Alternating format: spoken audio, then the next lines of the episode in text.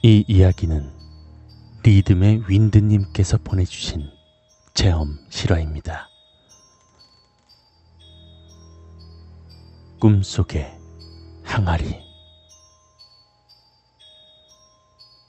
저는 여느 때와 같이 하루 일과를 무사히 마치고 집으로 돌아왔습니다.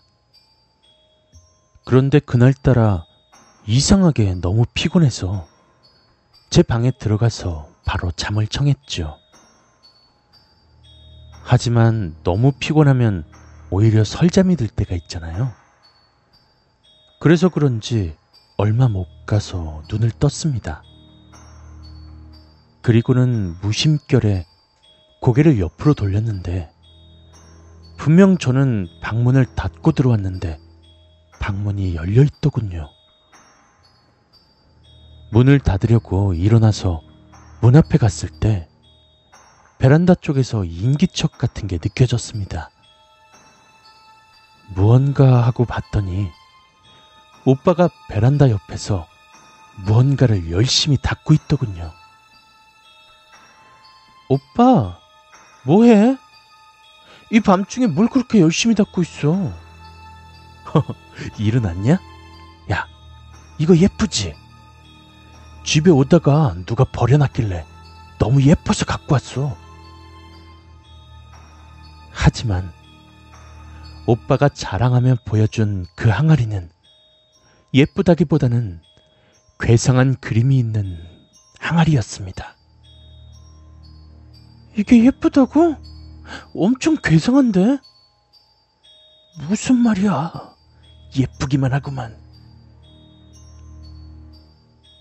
짜증 섞인 저의 말에 오빠는 어이없다는 표정을 지으면서 다시 항아리를 열심히 닦고 있었습니다.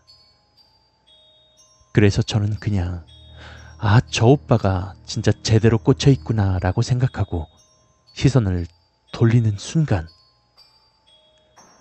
베란다 쪽에서 무언가 흐릿하게 보이는 한 소녀와 여자가 있었습니다.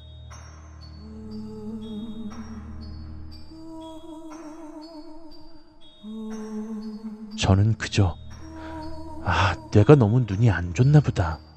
이젠 헛것이 보이네 하고 눈을 비비고 다시 보았는데 이상하게 아까보다 모습이 더 선명해지더라고요. 오빠한테 다가가서 물어봤는데 오빠 저기 베란다에 있는 거 보여? 아이 말 걸지 마. 바쁘단 말이야. 넌 가서 잠이나 자. 오빠는 제 말을 듣는 둥 마는 둥 하면서 항아리 닦는 데만 열중을 하더라고요. 그리고는 다시 베란다를 봤을 때 여자의 모습이 바뀌어 있었습니다.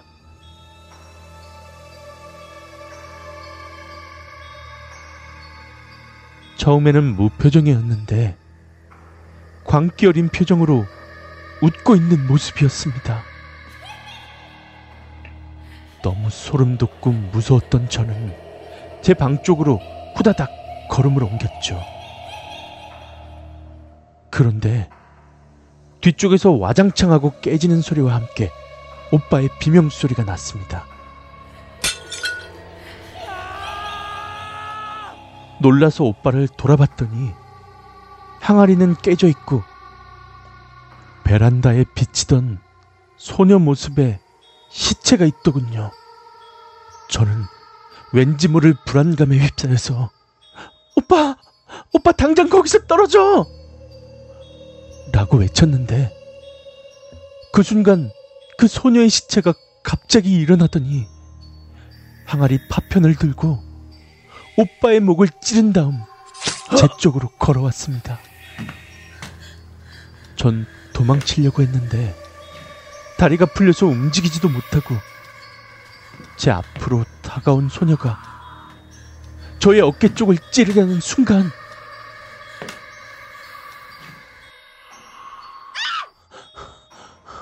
눈이 번쩍 떠지면서 일어났습니다. 꿈이었습니다. 온몸이 땀 범벅이더군요. 뭐야? 넌 악몽이라도 꿨냐? 뭐 이렇게 잠을 요란하게 자? 어, 오빠, 오빠 살아있었네? 다행이다. 그건 무슨 개소리야. 내가 꿈에서 죽기라도 했냐? 어, 웬 여자애가 오빠도 죽이고 내 어깨도 찌르려고. 꿈 이야기를 하면서 거울을 보던 저는 너무 놀라서 그 상태로 굳어버렸습니다. 제 어깨에 남아있는 무언가 날카로운 곳에 긁힌 듯한 선명한 상처. 그 아이가 정말로 저를 찔렀던 걸까요? 아니면 그저 자다가 무언가에 스쳐서 생긴 상처일까요? 오빠가 무언가 신난 듯이 이야기를 했습니다. 야야, 개꿈 얘긴 그만하고 이거는 한번 봐봐. 어제 오빠가 집에 오다가 주운 건데. 순간 저는 기절할 뻔했습니다. 오빠의 손에는 꿈속에서 본 그 항아리가 들려 있었거든요.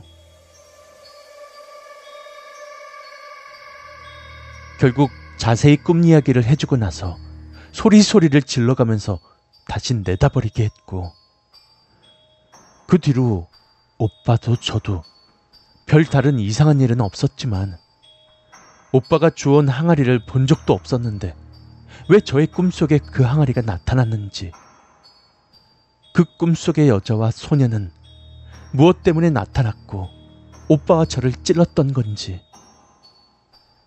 그 이유는 미스테리로 남은 채 생각하면 생각할수록 소름 돋는 꿈이었습니다.